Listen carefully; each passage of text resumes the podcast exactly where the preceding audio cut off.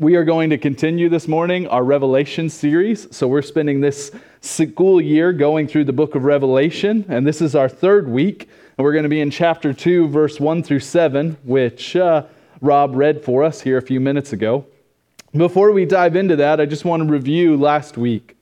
So, last week at the end, we looked at the second half of one, and we saw that John, uh, we, you know, week one, we saw kind of the situation John was in, exiled to the Isle of Patmos. He had been sent there due to his fervent uh, commitment to Christ. He was serving in a prophetic role amongst the churches there in the Asian province, and he's exiled to the Isle of Patmos. He's over 90 years old. He's in a very difficult situation, humbled before the Lord, and the Lord reveals himself in glory to John. And so last week we looked at the glorified Christ, and we saw Christ with his hair white like snow, reflecting his just his perfect wisdom, and his eyes like fire, that he knows us and he sees through all of our false versions of ourselves and his feet like bronze, that he has walked through the furnace that is this earth, but he has come forth unfazed and perfect. And yet, the magnificent to behold Christ is gracious to John. And he speaks to John and he shows that he has, a, he has a love for his church, that he walks among the lampstands that reflect the churches there in that province. And so the God of the universe loves his church. And the Lord has instruction for his church. And that's what we're going to step into today. Today we're going to see his specific word to the church in Ephesus and ultimately to us. He has a specific word for the church to reveal through John, who has been sent to minister to the church, and he has graciously prepared John to hear the word that he has for him. He's prepared John in two ways. Number one, as we talked about a great deal last week, he has prepared John through suffering. That for the Christian, suffering, as we talked about last week, is not to be avoided, but it's the grace of God. That Romans tells us that for us who are His, all things are working to conform us to the image of Christ. All of the difficulties of this life are not void of meaning for the Christian, but they are posturing us to see God rightly and to cling to the things that are eternal. He's been preparing John through suffering for a rightful view of Christ. Seeing our adorning Savior clearly gives us confidence to heed his instruction, even when it might be difficult, even when the instruction of Jesus would cost us everything. We will only respond to the call to give up everything if we see Jesus as he rightfully is. The call of our lives is always costly. It's a call to come and die.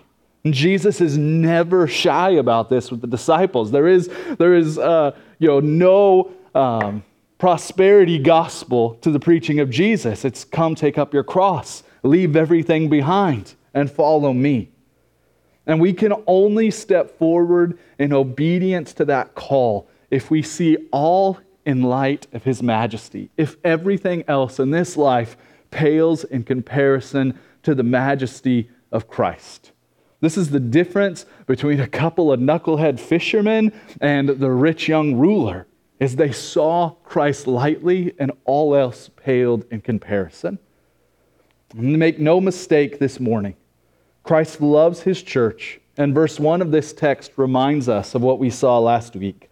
It says, To the angel of the church in Ephesus, write, The words of him who holds the seven stars in his right hand who walks among the seven golden lampstands. We saw last week that the seven golden lampstands reflect the seven churches that are being addressed here in Revelation. And that Christ doesn't stand above the lampstands, but he says he holds them in his right hand, that he, he holds the seven stars, he walks among the lampstands. Christ holds his church in his strong right hand. That in him, all that may come, the afflictions of this world, do not st- separate us from the love of Him. And not only does He protect His church and hold her in His right hand so that the gates of hell may not prevail against it, but He walks, to, walks amongst His church. That the, man, that the man John saw was in the midst of the lampstands. That Jesus is in our midst. He is not detached from us. He is not unaware of what we go through. We are, can I just say, like, if you're on, I don't know, if you're on any kind of like social media right now, especially if you follow like any kind, if you're involved in any kind of Christian Twitter or anything like that, it is a weird time to be the church in America. Like, I don't even have a better description for it right now. There's just a lot of weirdness going on, and people are divided over all kinds of things, and it's a difficult time to be the church. Might we remember Christ is in our midst? He is not detached from what is happening, He is not unaware, He is not surprised, but He is working all things for our good. And so this morning, as we look at the church in Ephesus and His specific word to them, I want to pray for our time, and then we'll talk a little bit about the church in Ephesus and where they're at. Father, thank you for this day. Thank you for your love for your people and your faithfulness to your church. Lord, each person who sits in this room here today is a testament to your faithfulness. That all of the efforts from the evil one and from all who would follow after him to stop the progress of your church have proved insufficient. You hold your church in your right hand, you walk amongst us. Your will will go forward and will not be stopped. And might we have confidence in that this morning, and might we live accordingly? And would this be so by the power of your word? Would you hide me behind your cross this morning? And would your gospel go forth? I ask this in Jesus' name. Amen. Ephesus is the first of the seven churches that's addressed specifically. We saw that the seven churches that John served in in a prophetic role, sharing the word of God, are listed counterclockwise in proximity to where they are, and it starts with Ephesus. Ephesus was a influential city in the first century. It had great influence both politically and it was also a commercial center of the region. The great city was perhaps most famous, though, world famous for its as a, as a kind of a cultural economic center. It was home to the notable temple of Diana, a fertility goddess who was worshipped through sexual immorality. And this tremendous temple to Diana in Ephesus was regarded as one of the seven wonders of the world. It was supported by 127 pillars, and each pillar was 60 feet tall. And it was adorned with great sculptures. Ephesus was a city that had great influence, and right or wrong, mostly for the worst, culture flowed from Ephesus to the region. And this is why so much emphasis had went into planting the church in Ephesus. Paul, Aquila, and Priscilla, they founded the church at Ephesus. We see that, you can read about that in Acts 18 and 19. Paul worked for two years to get this church started and to get it off the ground, planting this work. And the task of planting this church was a weighty one. It was met with a great deal of resistance that you can read about through the book of Acts. But Paul cared for this church a great deal because he knew the importance it would have in that region. He met with the elders in Acts 20, and he even wrote a letter regarding the church while he was in prison. And the church had an impressive history to go with its important its significance as to where it was located. Both are all three Paul, Timothy, and now scripture indicates most recently John had all spent seasons ministering to this church in Ephesus. However, many of the folks that had been there when the church began are no longer the folks that are there now. This is a second generation church. And it's a second generation church that seems to be living off of the glory days of the past. I mean, you think about like when they recall, like who's ministered there. I mean, this church has a lot to boast of. Paul was here, then his disciple Timothy came for a season, and now the apostle John is ultimately helping shepherd this body. They really clung to and had much to boast in. And Jesus acknowledges there are many great things about this church. In his graciousness, we see in verses 2, 3, and 6 that Jesus acknowledges what pleases him. In verse 2, we see Jesus says this regarding the church in Ephesus I know your works, your toil, and your patient endurance, and how you cannot bear with those who, who are evil. But you have tested those who call themselves apostles and are not, and you have found them to be false. Jesus is pleased with the good things that are happening in the church because the church was doing a lot of good things. They desired to be active and they were engaged in this community where they had been about. They did many great works and they wanted to be involved. And they didn't they weren't just involved in the city where God had strategically put them, but they invested in their members and leaders. It said they tested those. Many churches will, will just we just want as many people in a room as possible, but God calls us to something different. Like we want to take installation of leaders seriously. We take membership seriously. We take the ordinances seriously because we want to test. We, we want to test those who are following Jesus, that we might hold things rightly and hold our awareness and knowledge of Scripture correctly. And the church did this. And they had toiled to the point of exhaustion, yet they endured. And they worked hard for the Lord. And Jesus acknowledges that they had godly endurance.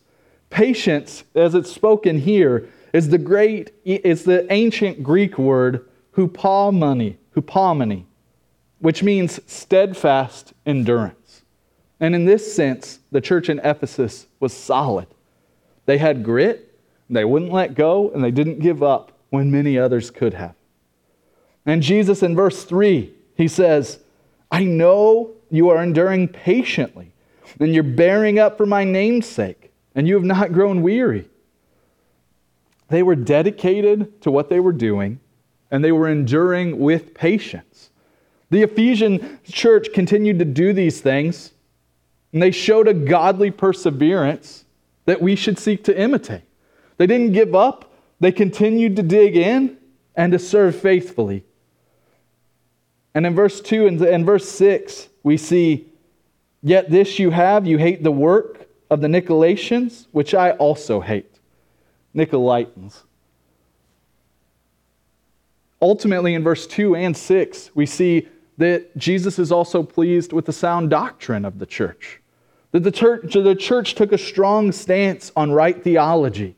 They sought to be both orthodox and evangelistic. And this is a rare and difficult combination in the history of the church. We tend to drift one way or another. We either hold rightly what it is to show reverence to the Lord, and we cling to that, and that becomes kind of our ultimate above all, or we seek mission at all costs, and we kind of disregard all of that because it's just about whatever we have to do to get people in the door. But I believe that Scripture calls us to hold both of these things that we want to revere God rightly in corporate worship, holding to sound theology, but we also we leave this place as those who have sent to be missionaries in the place God calls us.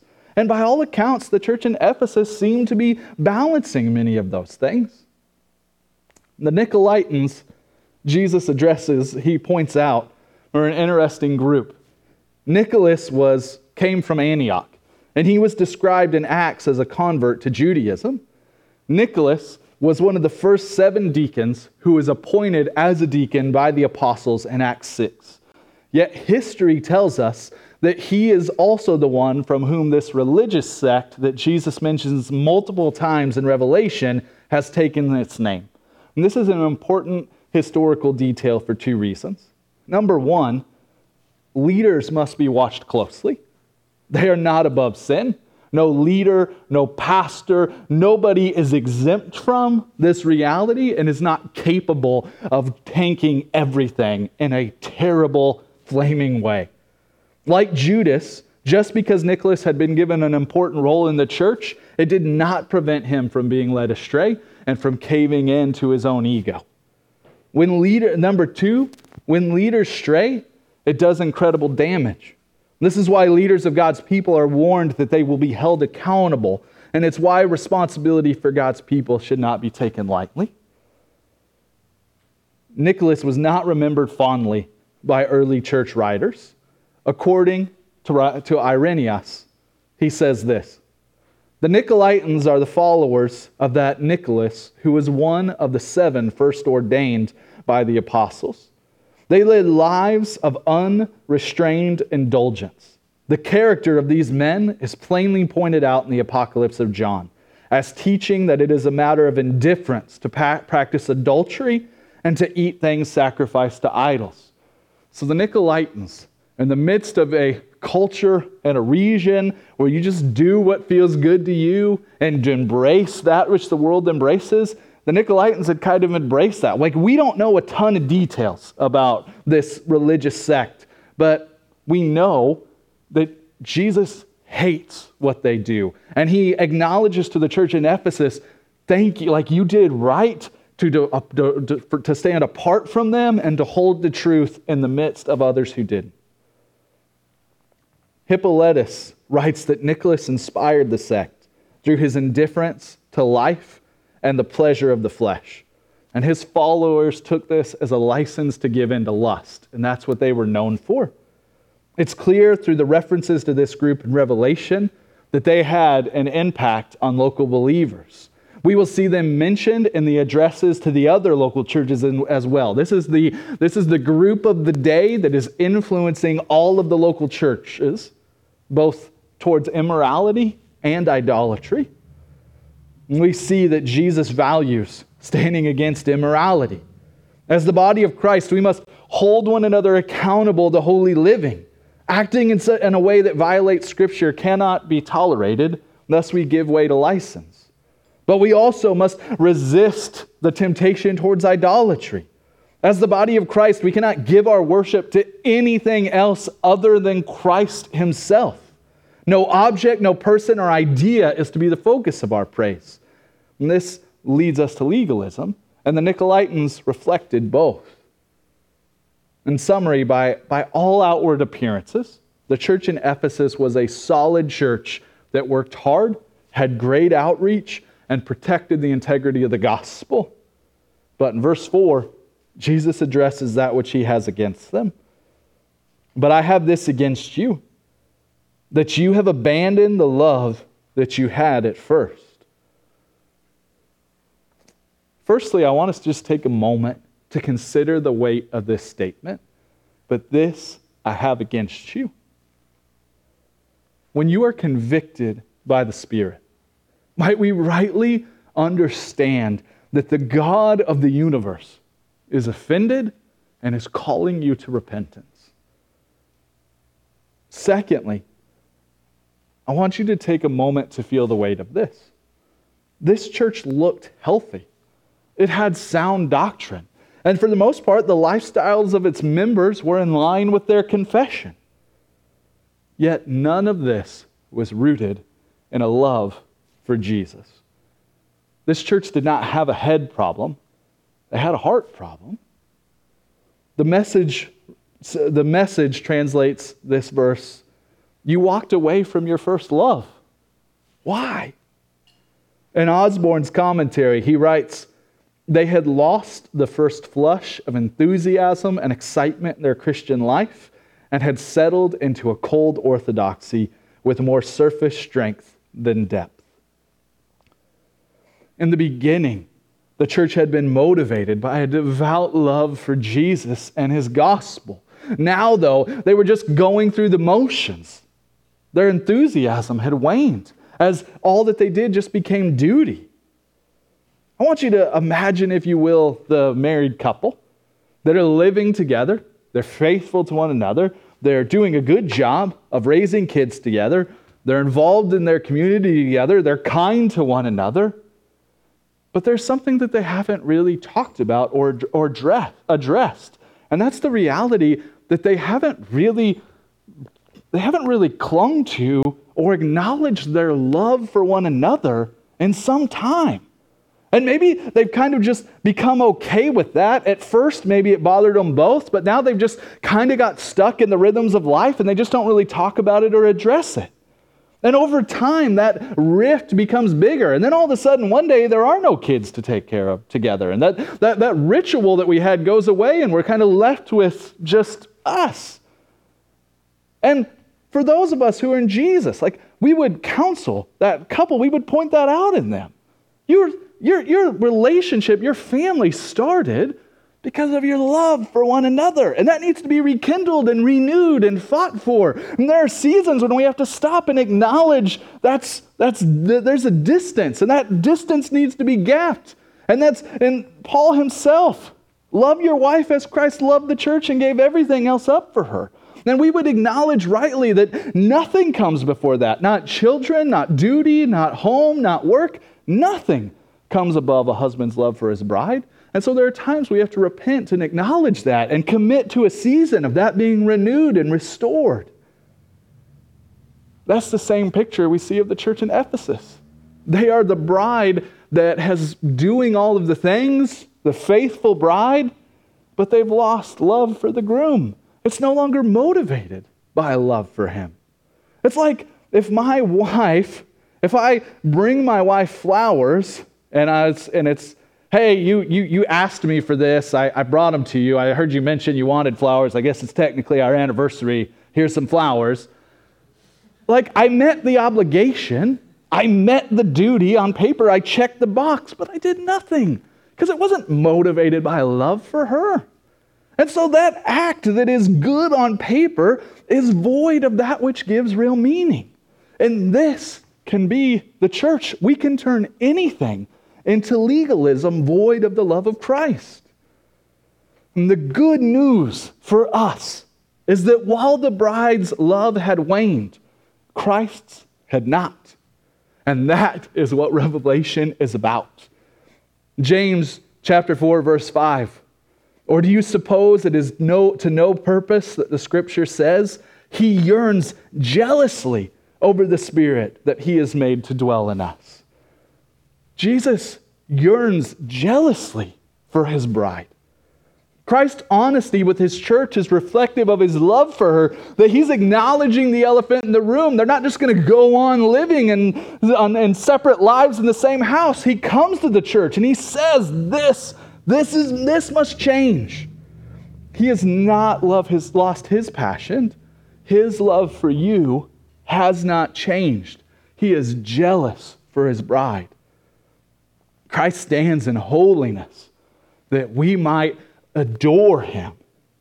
But he put on flesh that we might dwell with him.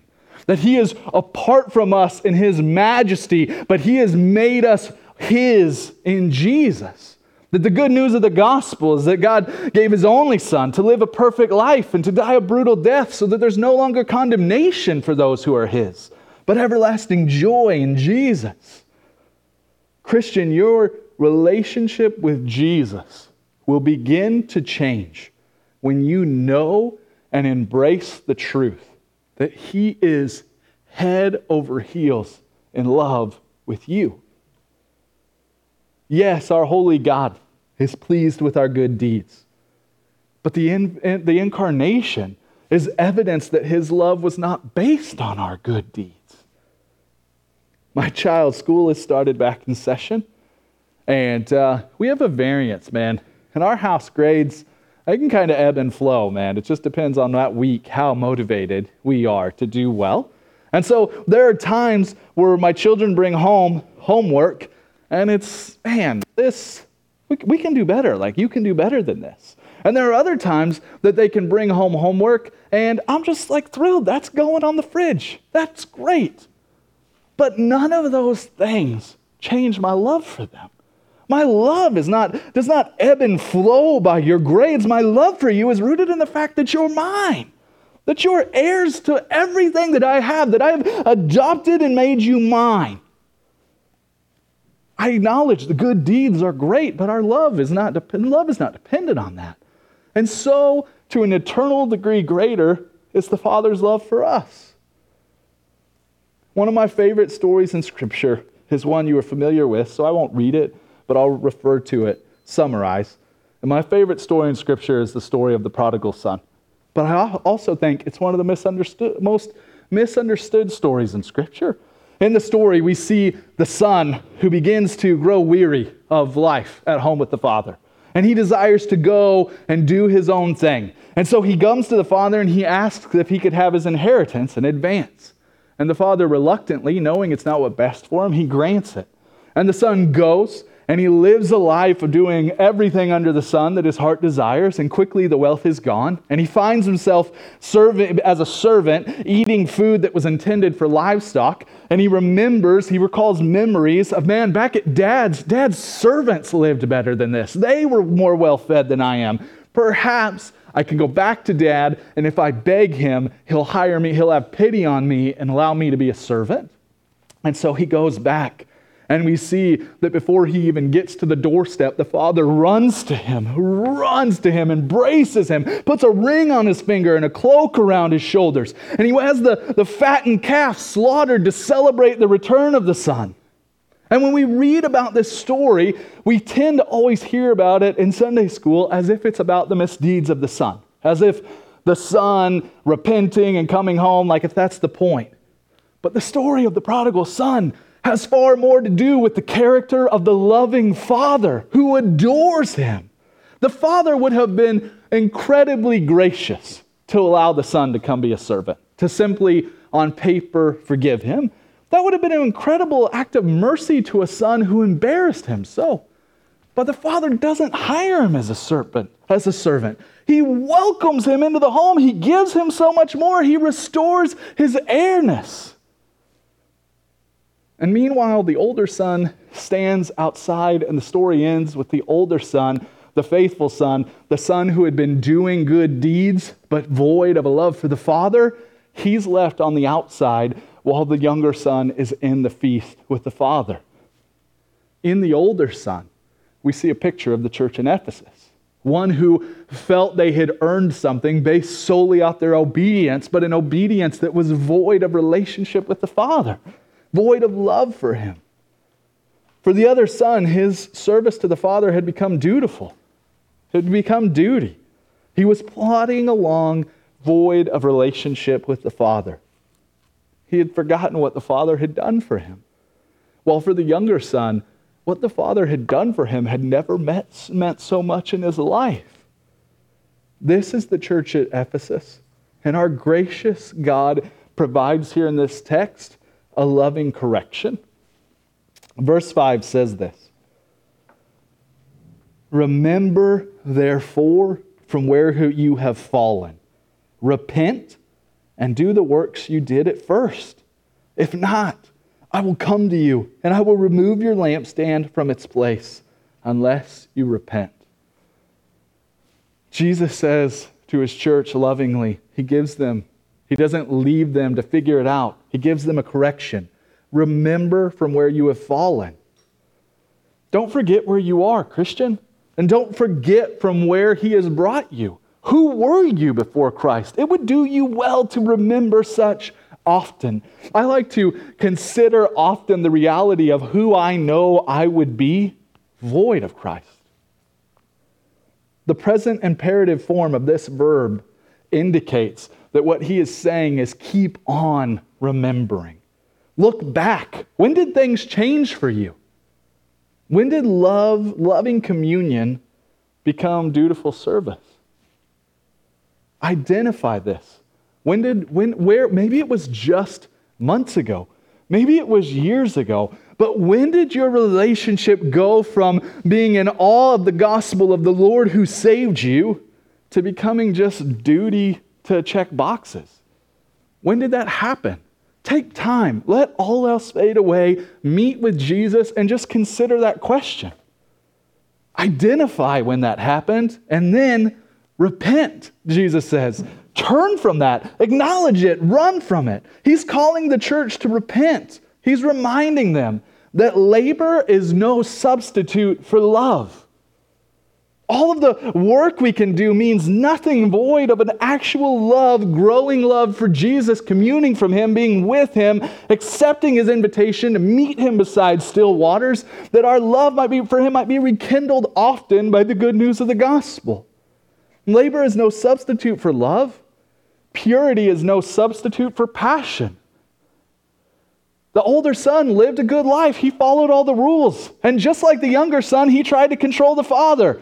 The younger son tried to control the father by getting his and leaving. The older son tried to control the father because if he met all the rules, then the father owed him something. And the father owed him nothing.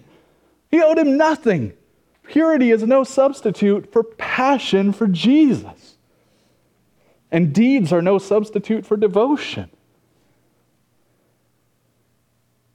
Regarding sins of indifference, our repentance is often to be aimed at a wrong view of thinking about God. And we need the gospel to correct our wayward hearts and ultimately our selfish deeds. Jesus encourages the church to return to where you fell in love. Christian, you were created for intimate communion with a creator who is head over heels in love with you. When God thinks of you, he delights. He is jealous for you. When you believe that God's view of you is primarily disappointed, focused on your sin, you begin to take that view of others, even believing that somehow focusing on the sins of others honors God. However, your good work does not increase the Father's love for you, and your failings do not decrease the Father's love for you. How different our discipleship would be if we truly believed that God loved us in such a way. The place where you first fell in love with Christ is the place where you first understood that He loved you. You, we loved because He first loved us. And there was a day and there was a place when you, and maybe it was over a little period of time, there was a time in your life where for the first time you realized Jesus loved you. Not on the basis of what you deserved, but on the basis of what he did. And Jesus calls us to return to that place. And if we do so as we close today, verse 7 gives us, Jesus gives us a loving promise. He who has an ear, let him hear what the Spirit says to the churches. To the one who conquers, I will grant to eat of the tree of life, which is in the paradise of the garden, the paradise of God. To the one who conquers. This word is the Greek word, nikao, from which we get the word Nike, and it is a term indicating victory. Jesus offers victory to all seven churches. Even the smallest, weakest ones, Jesus offers victory, but the victory is in Him, and it requires perseverance, dependent not on their strength, but on His strength. And He says, for those who, uh, who, who arrive at this place, who endure faithfully, I will grant you to eat of the tree of life, which is in the paradise of God. We talked about a few weeks ago God is the beginning, He's the creator, and He's the end. He's the one who all history culminates in His redemptive plan. And here He brings everything full circle. That what Adam and Eve lost through sin, we regain in Christ. That he is, in this way, he is indicating he is redeeming all things. That the tree of life, they, they, they were offered, stay away from this, fast from this tree that you might feast with the Lord at the tree of life, they chose the lesser. But Jesus, in His grace, He's inviting us back to the former. He's restoring all things. What Adam and Eve lost through sin, we have regained access to in Jesus because of His devout love for His church. Rooted Church this morning, as we pray, I just want to charge you this week today, remember from where you came and return to the love that you had at first. And might we do so each and every day? Might the gospel continue to remind us of such things? Would you pray with me this morning?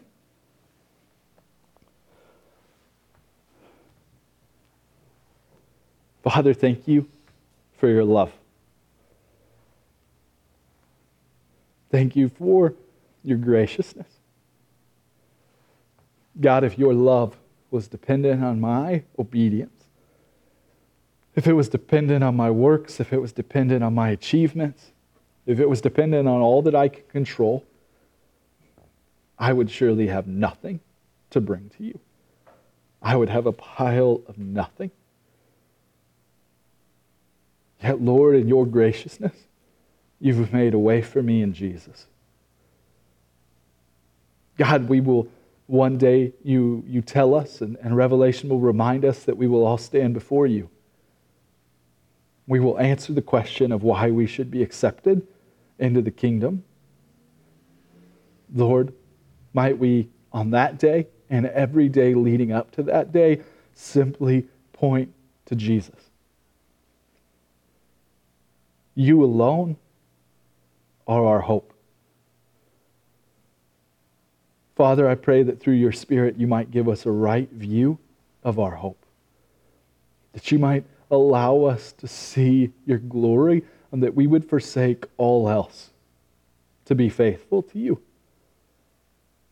God, forgive us for turning your invitations to relationship into just dutiful check marks. We have to check off the box.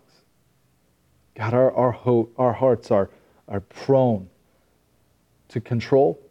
We're, we're prone to wanting to make our own way. And yet you ask us to let go of all of that and to cling to you as our hope. Lord, would you lead us beside still waters? Would you invite us into a deeper relationship? That our motivations might be purely, perfectly rooted in a love for you. Would you make this so in us, in your time and in your way?